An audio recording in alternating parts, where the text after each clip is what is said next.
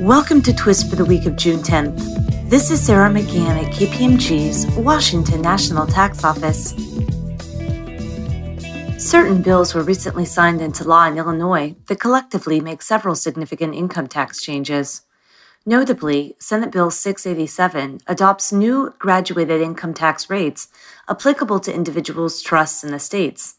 Currently, a flat 4.95% rate applies to all income.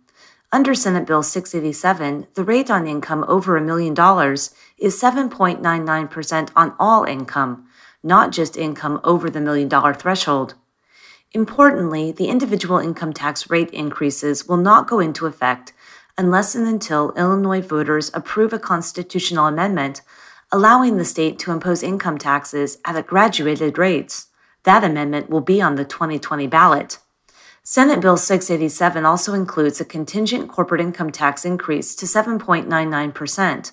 With the 2.5% replacement tax added in, this would increase the Illinois corporate income tax rate to 10.49%. Senate Bill 689, which was also signed June 5, 2019, adopts certain corporate income tax changes.